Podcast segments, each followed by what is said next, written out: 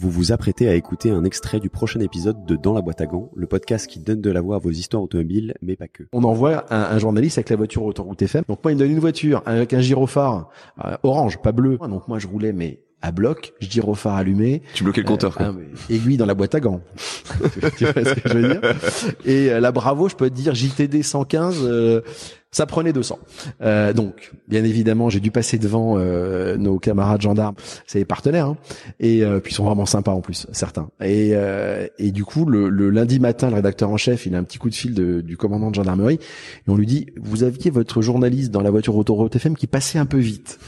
Euh, donc voilà, je me suis fait là aussi un petit peu engueuler, et euh, ils m'ont dit, bon, toi tu vas rester en studio et tu vas arrêter de, de faire des chronos. Par contre, j'étais jamais en retard pour faire un point. hein. Ah bah tu m'étonnes. Ah. Petite bande d'arrêt d'urgence euh, Alors, fallait. bande d'arrêt d'urgence, je faisais attention parce que tu avais le droit de la remonter Ouais. avec le gyro or- Ouais. orange. Là, pour le coup, j'allais doucement Ouais. parce qu'on sait jamais. Mais euh, bon, par contre, voilà, quand c'était à peu près fluide. Puis moi, je savais à quel endroit le, le bouchon allait commencer.